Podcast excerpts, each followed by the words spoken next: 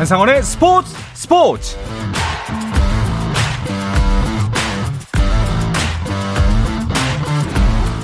스포츠가 있는 저녁 어떠신가요? 아나운서 한상원입니다. 오늘 하루 이슈들을 살펴보는 스포츠 타임라인으로 출발합니다.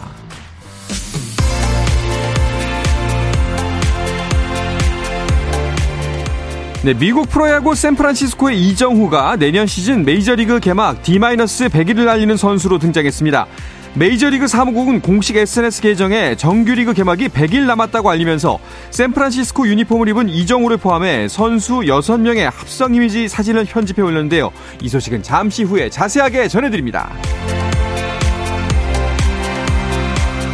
내년 11월에 열리는 세계 야구 소프트볼 연맹 주간 프리미어 12에 출전할 12개 나라가 확정됐습니다.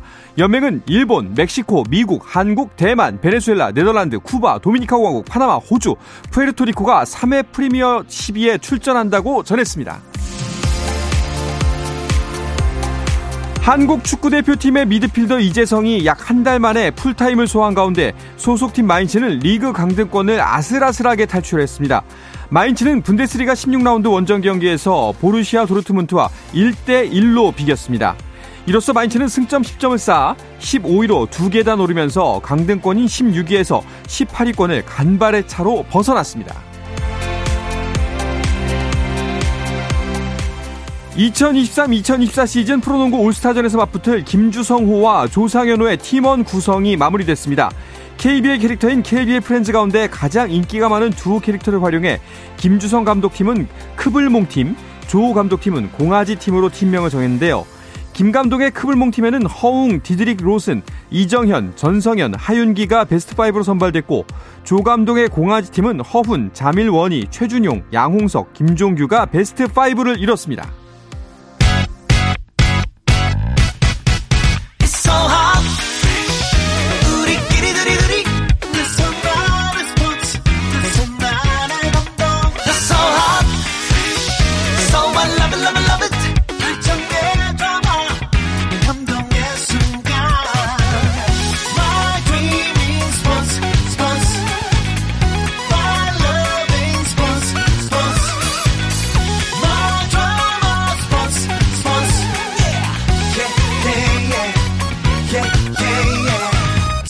스포츠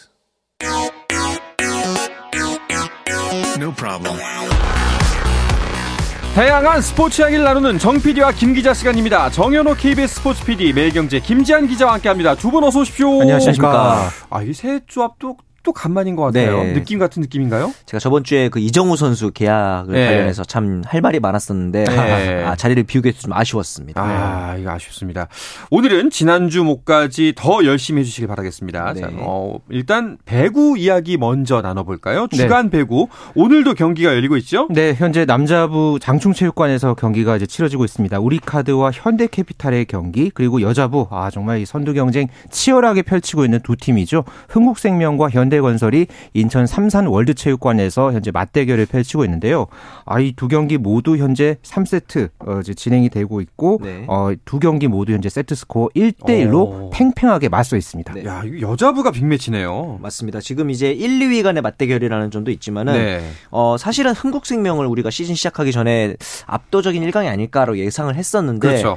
최근 현대건설의 페이스가 굉장히 무서워지면서 어, 1위를 탈환을 했단 말이에요. 그리고 음. 이 승점 간격이 아직까지 1점밖에 나지 않기 때문에 오늘 경기가 어떻게 되느냐에 따라서 순위가 뒤바뀔 수도 있고 유지가 될 수도 있고 만약에 오늘 현대건설이 이제 승리를 거둔다면은 어, 승차를 더 벌릴 수도 있는 기회가 네. 되겠거든요. 이게 두 팀이 1, 2위로 딱 붙어 있기 때문에 결국엔 뭐 최대 6점 차 경기라고 볼 수도 있는 거잖아요. 그렇죠. 현재 예. 현대건설이 승점 37점 기록하고 있고요. 네. 또 흥국생명이 승점 36점. 음. 그러니까 승리, 승리에서는 숫자에서는 흥국생명이 앞서 있지만은 그렇죠. 현대건설이 워낙 이 3대 0 또는 3대 1 승리를 많이 거뒀기 때문에 네. 승점을 참 많이 가져올 수 있었거든요. 네. 어, 지금까지 이 경기 양상도 보면요. 아, 이 1세트와 2세트가 모두 25대 23. 그러니까 한 세트씩 나눠 가지면서의 점수가 아주 팽팽하게 이제 펼쳐졌는데 네. 어, 현재 3세트에는 현대건설이 조금 어, 22대 13 3으로 이제 크게 리드하면서 지금 어, 경기를 치르고 있습니다. 네. 지금까지 이제 경기 양상을 보면 이 현대건설에서는 이 모마 선수가 17득점, 그리고 양효진 선수가 10점, 위파이 선수가 9점. 어, 이렇게 어, 삼각편대가 고르게 지금 공격 분포를 보이고 있고요. 어, 흥국생명에서는 옐레나 선수가 19점, 김현경 선수가 17점을 기록을 하고 있는데 어, 다른 선수들의 분발이 조금 더 필요해 보입니다. 네. 자, 현대건설이 8연승을 달리고 있는 상황인데 지금 3세트도 점수 차가 좀 벌어져서 맞습니다. 현대건설이 거의 뭐 8분응선을 넘었다고 봐야겠네요. 일단 3세트는 가져갈 가능성이 높아 보이는데 예. 이렇게 되면 만약에 현대건설이 오늘 경기를 가져간다면 한 달 넘게 어, 패가 없는 진짜 약간 11월 중순부터 시작해서 계속 불패를 이어가고 있는데 7경기에서 승점 21점을 쌓은 경우가 되겠습니다. 그러면서 이제 지난 12일에 페퍼를 꺾으면서 처음으로 선두 도약에 성공을 했고요. 이제 이 부분에 있어서는 어떤 선수가 가장 수훈 선수냐 물어봤을 때 저는 이 센터진 그러니까 미들 블로커진이 가장 어, 큰 역할을 하고 있다고 보는 게 양효진 선수가 네. 블로킹 부분에서 이제 최정민 선수에 이어서 2위를 달리고 있고 이다현 선수도 리그 10위를 달리고 있는데 이렇게 기본적으로 높이가 갖춰지다 보니까 다른 이제 양 사이드에서 공격도 조금 더 활로를 띄는 게 아닌가라는 생각을 하고 음. 여기다가 이제 최근에 국가대표 세터인 김다인 선수가 주로 나오고 있는데 이 상황에서 이제 주 공격 루트라고 할 수 있는 외국인 선수인 모마 그리고 위파위 선수를 향해서 볼 배급이 굉장히 좀 원활하게 되고 있다는 점도 현대건설의 상승 포인트인 것 같습니다. 그러니까 네. 그런 상황에서 오늘 경기 같은 경우에는요, 이 김다인 선수가 독감 때문에 결장했습니다. 아하. 예, 지금 이제 격리 상태로 이제 결장이 된 상태에서 김사랑 선수가 이제 대신해서 나오고 있는데 정말 현대건설이 될 팀이 된다고 이렇게 좀 보여지는 게 이런 백업 자원이 나왔음에도 지금까지 흥국생명과 오히려 지금 리드하는 경기를 치르고 있단 말이에요. 그러네요. 최근에 그런 어떤 상승세가 오늘 경기까지 지금까지의 결과만 놓고 봤을 때는 이 경기력이 이어지고 있다고 보고 있습니다. 사실 직전 경기 때 기세가 한풀 꺾일 뻔했습니다. 그렇죠. 불과 나흘 전에 이제 네. 정관장과의 경기에서 세트 스코어 초반에 2대 0까지 몰린 상황이 있었단 말이죠. 근데 이제 저는 그렇게 보는 게 여자 배구 같은 경우는 워낙 그 리버스 승리도 많이 나오는 편이긴 한데 이때 저는 이 작전 타임에서 강성형 감독이 약간 자책하는 듯이 아, 뭘 해도 안 된다 이렇게 얘기를 할 정도였거든요. 그러니까 네. 얼마나 답답했으면 선수들한테 경기 도중에 그런 얘기를 했을까 싶기도 했는데 어 결국에는 3, 4, 5 세트를 모두 따내면서 극적인 승리를 따냈는데 이 부분에 있어서 제가 보기에 가장 좀 중요했던 거는 이 현대건설의 수비가 조금 더 탄탄했다. 음. 이 2대 0까지 몰린 상황에서도 수비가 흔들리지 않았기 때문에 이 모마라든가 위파이 선수의 공격이 살아날 수 있었다. 이렇게 보고 있습니다. 그러니까 이 경기는 거의 드라마였죠. 그러니까 이 작전 네. 타임에서의 멘트가 나오고 나서 음. 10대 14가 15대 15가 됐고 이게 뒤집혔거든요. 아. 그리고 나서 4세트, 5세트를 가져와서 이거를 리버스 스윕 승리를 이제 거뒀던 현대 건설이었는데 어, 최근에 이 상승세가 이 경기에서도 드러났고 일단 오늘 경기에서도 지금까지의 양상을 놓고 봤을 때는 현대건설이 전반적으로 이 공격에서의 조화를 이루면서 어, 흥국생명을 상대로 리드하고 있습니다. 네. 그렇습니다. 반면에 흥국생명은 분위기 전환이 필요합니다. 왜냐하면 지금 체력적으로 많이 지쳐 있을 거예요. 직전 음. 두 경기가 모두 풀세트 접전이었고 이제 기본적으로 이제 흥국생명이 가진 장점이라면은 공격 옵션이 꽤 다양하다는 점이 있을 것 같습니다. 왜냐하면은 옐레나 선수뿐만 아니라 실질적인 제2의 외국인 선수 라고 할 수 있는 김연경 선수가 또 있고 네. 여기 이제 이주와 김미연의 공격 옵션도 굉장히 다양하기 때문에 그런데 최근에 이 소위 말해 쌍포라고 할 수 있는 김연경과 옐레나 두 선수의 공격 효율이 어, 이전 라운드보다 좀 많이 낮아진 점, 음. 이 부분이 조금 흥국생명의 부진의 원인으로 보이긴 합니다. 그렇군요. 이번 대결을 이제 창과 방패 대결로 보는 사람들도 있더라고요. 네, 흥국생명은 아까 정열 PD가 말 이야기한 대로 어, 옐레나 선수와 김연경 선수 이 쌍포의 화력이 참 대단하죠. 네. 그런 반면에 현대건설은 이 높이, 그러니까 블로킹에서 참 이 재미를 톡톡히 보고 있고 그렇죠. 그렇기 때문에 이 공격의 창인 이 흥국생명과 이 방패 블로킹의 현대건설의 대결로 압축 압축해서 아주 팽팽한 경기 치르고 있습니다. 네, 그렇습니다. 자, 말씀드리는 순간 3세트가 결착이 났습니다. 15, 아. 16대 25로 결판이 났어요. 9점 차. 네. 비교적 손쉽게 현대건설이 가져갔네요. 그렇습니다. 네. 자, 이렇게 1, 2위 간의 팀 대결이 펼쳐지고 있는 상황이고 그 뒤로 여자부 순위는 어떻게 됐는지도 살펴볼까요? 아무래도 현대건설과 흥국생명이 1점 차로 1, 2위 싸움을 벌이고 있고 그 뒤로 이제 어, 3, 4, 5위도 싸움이 좀 치열합니다. GS 음. 칼텍스가 승점 28점이고요. IBK 기업은이 4위로 승점 26점 그리고 정관장이 24점이기 때문에 어, 본배구를 향한 어, 경쟁 역시나 이 3위 싸움 치열할 것으로 보이고 네. 그 뒤로는 한국도로공사가 6위, 페퍼저축은행이 7위를 달리고 있습니다. 아, 이게 제가 응원하고 있는 페퍼저축은행 아직까지 승이 2승밖에 없습니다. 네. 지금 패도 10연패예요. 네, 어제 IBK 기업은행과의 경기에서 0대 3으로 음, 완패를 당했습니다. 그렇죠. 그러면서 10연패 어, 늪에 빠졌는데요. 어제 경기가 끝난 뒤에 이 조트린지 페퍼저축은행 감독이 이런 말을 했습니다. 내 지도자 생활을 통틀어서 10연패를 당한 것은 이번이 처음이다. 아. 아, 당연히 즐겁지 않다라는 이 소감을 밝혔는데요. 어제 특히나 이 조트린지 감독이 말한 부분 중에서 저는 이 페퍼저축은행 입장에서 좀 뼈아팠던 부분이라고 할 수 있는 게 이 수비를 세밀하게 하는 것 외에는 현재로서는 방법이 없을 것 같다. 음. 이런 이야기를 했거든요. 아. 실제로 이 페퍼저축은행의 올 시즌의 이 리시브 효율이 29.91%밖에 안 됩니다. 네. 그러니까 30%를 넘기지 못한 팀이 지금 여자부 7개 구단 중에서 지금 페퍼가 유일하거든요. 네. 그리고 지금 이 세트당 수비 역시 24.76개로 역시 최하위에 있는데 뭐 세트 그러니까 이런 수비력뿐만 아니라 공격 이 성공률 역시 전반적으로 이 일곱 개 구단 중에서 제일 지금 최저점을 지금 기록을 하고 있습니다. 여기다가 어제 이 IBK 기업은행전 같은 경우는 이 외국인 선수죠. 이 야스민 선수가 어 앞서서 팀 훈련을 하다가 이 머리에 좀 공을 맞고서 그렇죠. 어 이제 통증이 좀 남아서 어제 경기 좀 결장을 했던 상황이 있었거든요. 이런 좀 악재의 연속이 이어지는 상황에서 현재로서는 뭔가의 좀 분위기 전환부터 좀 필요한 그런 좀 페퍼 저축은행의 상황이 됐습니다. 요즘 흐름이 좀 더 안 좋아 보이는 거는 시즌 초반 만 해도 이제 풀세트 접전이 꽤 많았는데 3대 0 패배가 많아지고 있어요. 맞습니다. 그렇죠. 예, 이런 부분 좀 그, 그, 이제 끈기라고 해야 될까요? 음, 이제 끝까지 네네. 달라붙는 끈질김을 좀 가져야 될 것 같고, 좀 기본기부터 다시 한번 네. 되짚는 결과가 됐으면 어, 좋겠습니다. 애정이 느껴지는 코멘트였습니다. 네. 네. 새해부터는 좀 잘했으면 좋겠어요. 아, 그러네요. 네. 네. 이제 올해까지만 좀 이렇게 예, 하시고. 네. 자, 그럼 이어서 남자부 팀 순위도 볼까요? 네. 어, 남자부에서는 우리카드가 어, 현재 승점 34점 기록하면서 단독 선두 굳게 어, 질주하고 있습니다. 네. 이어서 어, 삼성화재와 대한항공이 현재 2위와 3위를 각각 달리고 있고요. 어, 최근에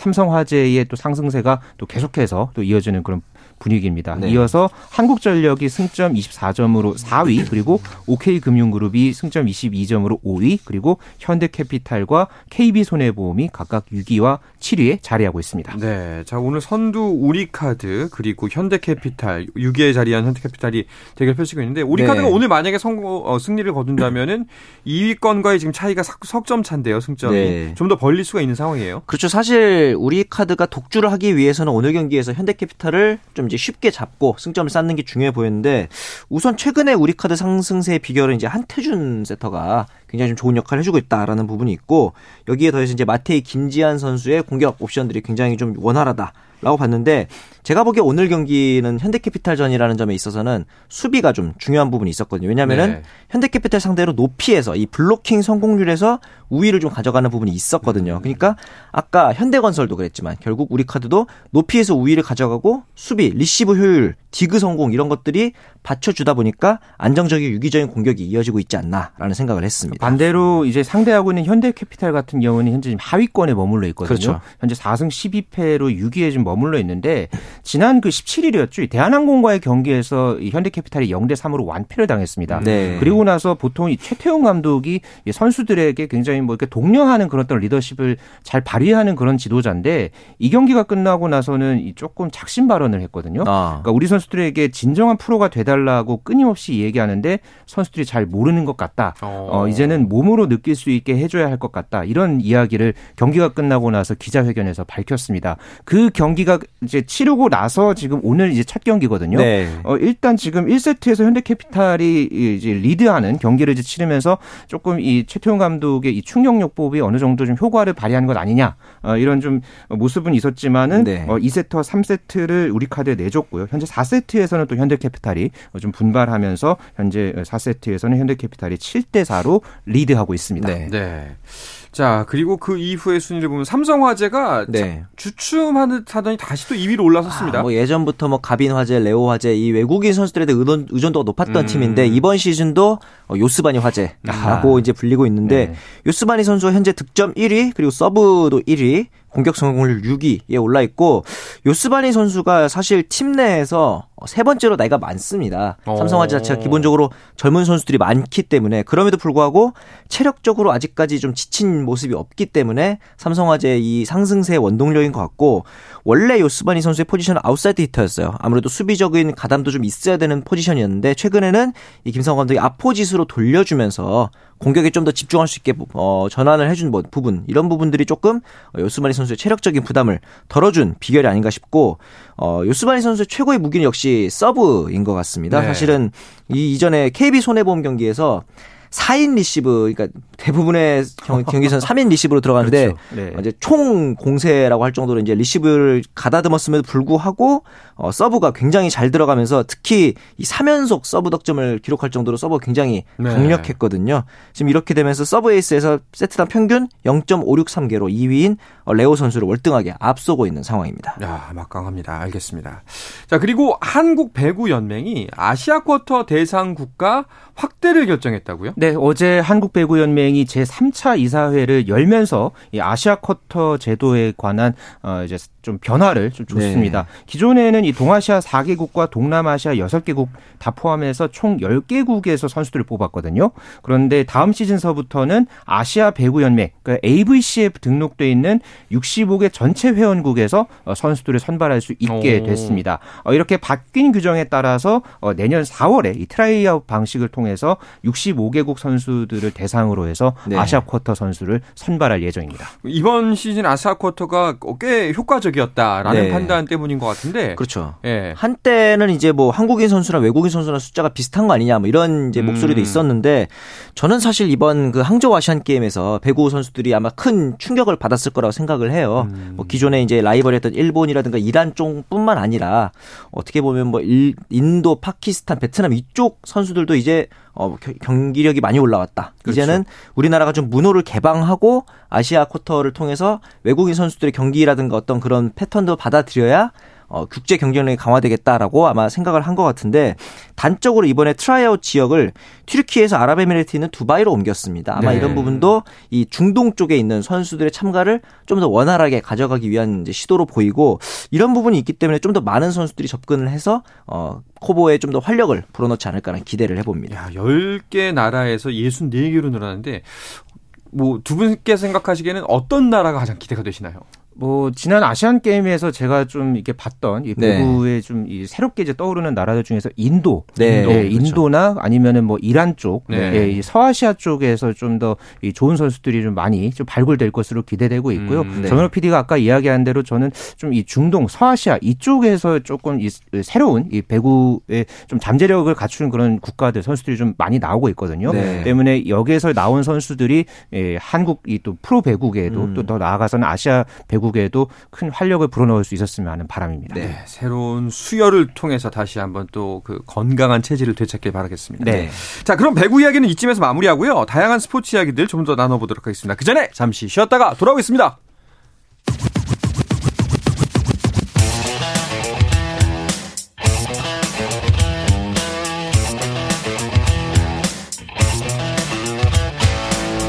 짜릿함이 살아있는 시간 한상원의 스포츠 스포츠 어떤 스포츠 이야기도 나눌 수 있는 시간 정 PD와 김 기자 듣고 계십니다. 정현호 KBS 스포츠 PD 매일경제 김지한 기자와 함께하고 있습니다. 자, 연일 이정우 선수 관련 소식들이 나오고 있습니다. 메이저리그 소식도 잠시 짚어보도록 하죠.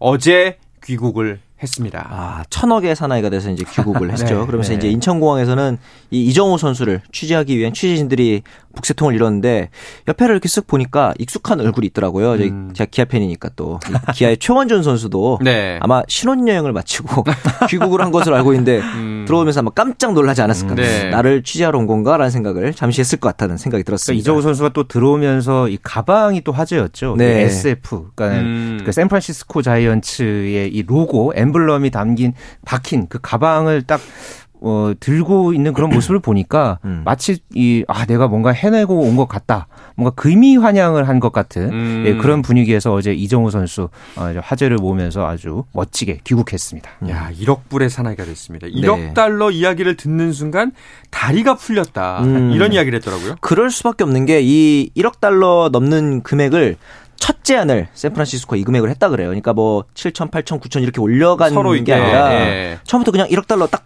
던져버리니까 이정우 선수 입장에서는 솔직히 어 내가 예상했던 것보다 어, 샌프란시스코가 나를 굉장히 높게 쳐주고 있구나라는 음. 기쁨 반 놀라운 반의 다리 풀림이 아니었을까라는 생각이 또 들기도 하고 사실 이러면서 이제 포부에 대한 이제 질문을 했었는데 이 맥코비 만을 맥코비 만을 넘겨보고 싶다. 이게 음. 어디냐면은 이 샌프란시스코의 오른쪽 펜스 같은 경우 뒤에 바다가 있잖아요. 예전에 네, 그렇죠. 이 베리본즈 선수의 홈런을 보신 분들은 기억을 하실 텐데 그 보트 타고 그렇죠. 네. 거기다가 그 이제 네, 홈런볼 하나 떨어뜨려서 네. 보트 통해서 이제 사람들 줍게 만들고 싶다 이런 포부를 또 밝히기도 했습니다. 야.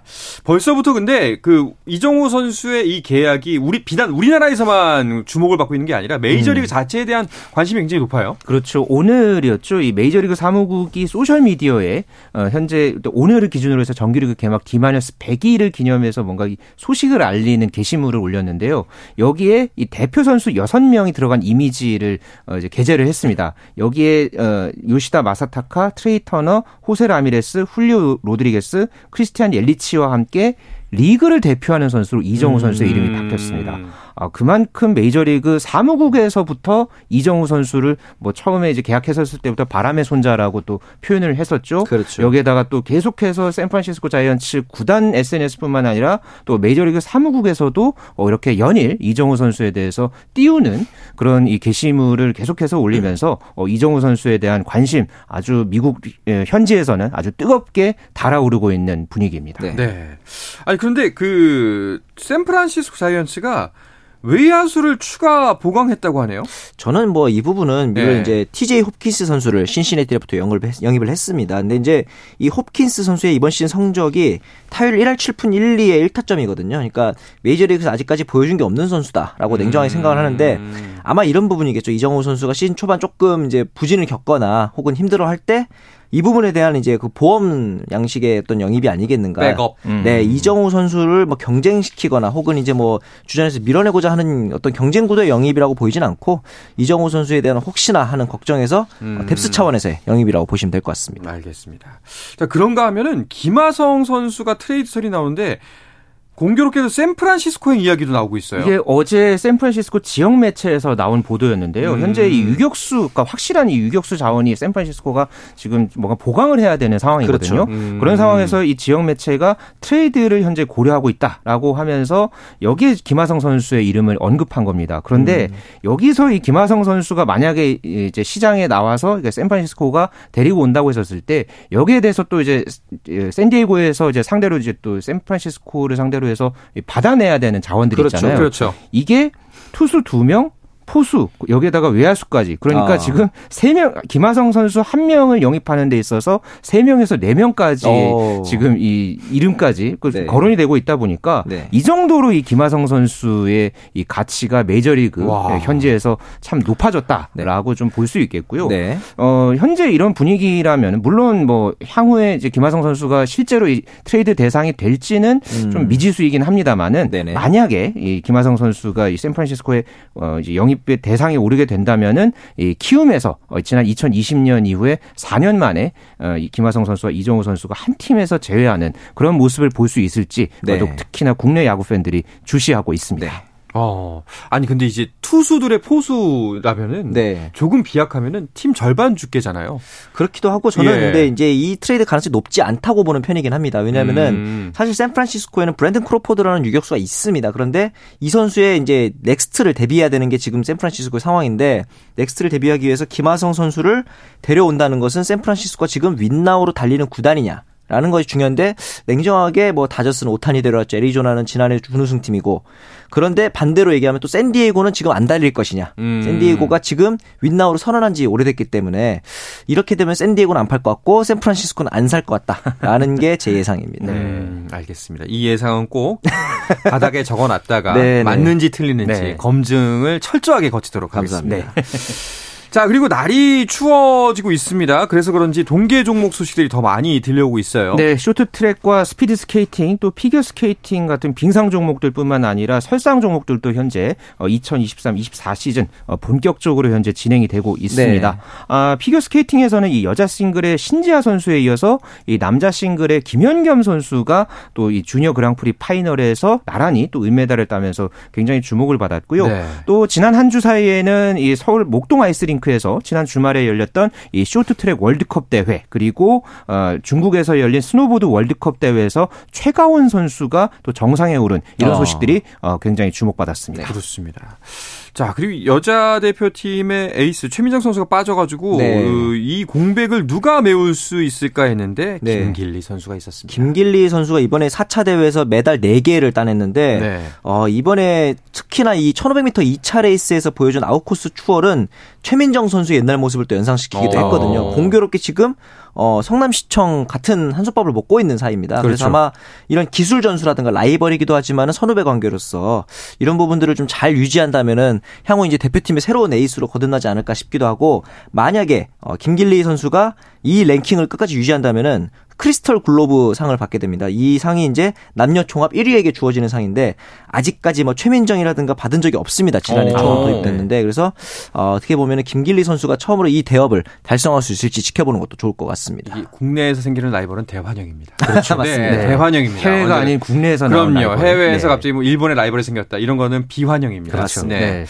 자 그리고 뭐 방금 전에 말씀하셨지만 스노보드 신동이 또 한 명 보였습니다. 그 최가온 선수인데 이미 세계 정상을 찍은 선수라고요? 네, 주니어 무대에서는 이미 정상에 올랐던 선수입니다. 어. 참고로 이 최가온 선수가 2008년생이고요. 야. 작년 3월에 주니어 세계 선수권 대회에서 이미 정상에 올랐습니다. 음. 그리고 지난 1월에 미국의 익스트림 스포츠 대회인 엑스 게임에서 역대 최연소로 어, 정상에 올랐고요. 어, 이번에 사실 이 성인 무대, 성인 무대에서 치러진 월드컵에 처음 나왔는데 또 이렇게 금메달을 땄단 말이에요. 맞아요. 어, 이렇게 스노보드 하프파이프 종목하면은 기존 전에 이 숀 화이트가 뛰었던 맞습니다. 네, 바로 그 종목에서 우리나라 선수가 이렇게 또 금메달을 딴 소식이 있었고 네. 또이 같은 그 이제 시점에서 이제 남자부에 네. 어, 이채운 선수도 이 중국에서 열린 스노보드 월드컵 남자 하프파이프에서 80.00점을 기록하면서 은메달을 땄거든요. 네. 어, 이렇게 남녀에서 이 스노보드 하프파이프 종목에서 모두 우리 선수들이 어, 선전하는 모습을 보여주면서 네. 어, 2년 뒤, 3년 뒤에 있을 어, 이 코르티나 담페초 밀라노 이 동계 올림픽에서 어, 굉장한 또 성적이 기대되고 있습니다. 그렇습니다. 자, 그리고 또 한 가지 최근에 이슈가 됐던 스포츠계 소식이 한 가지 있는데요. 네. 그 올림픽 국가대표 선수단의 해병대 캠프 입소 소식 기사도도 많이 나오고 여러 가지 소식들이 많이 전해졌습니다. 네. 찬반이 많죠. 그렇죠. 왜냐하면 이제 뭐 새로운 환경에서 마음을 다진다라는 취지인 것 같은데 네. 약간 구시대적인 거 아니에요. 그리고 선수들의 부상 우려도 음. 있다. 그리고 사실은 아직까지 대표가 선발된 것도 아니기 때문에 이 선수들이 대표라는 보장도 없다. 당에 이제 굉장히 의견이 많습니다. 그래서 이 논란은 조금 더 지켜보는 것이 좋을 것 같습니다. 그렇습니다. 일단은 어, 특히나 내일부터 굉장히 더 추워진다고 하는데 추위에 네. 좀 다치지 않고 아, 그렇죠, 뭐 그렇죠. 별큰 탈이 없었으면 좋겠습니다. 네. 나중에 뭐 이야기는 더 한번 나눠보도록 하죠. 네. 자 그렇다면 이 이야기를 끝으로 정 PD와 김 기자는 오늘 마치도록 하겠습니다. 정현호 KBS 스포츠 PD, 매일경제 김지한 기자와 이 시간 함께했습니다. 두 분 고맙습니다. 고맙습니다. 네, 내일도 저녁 8시 30분에 뵙겠습니다. 한상원의 스포츠 스포츠!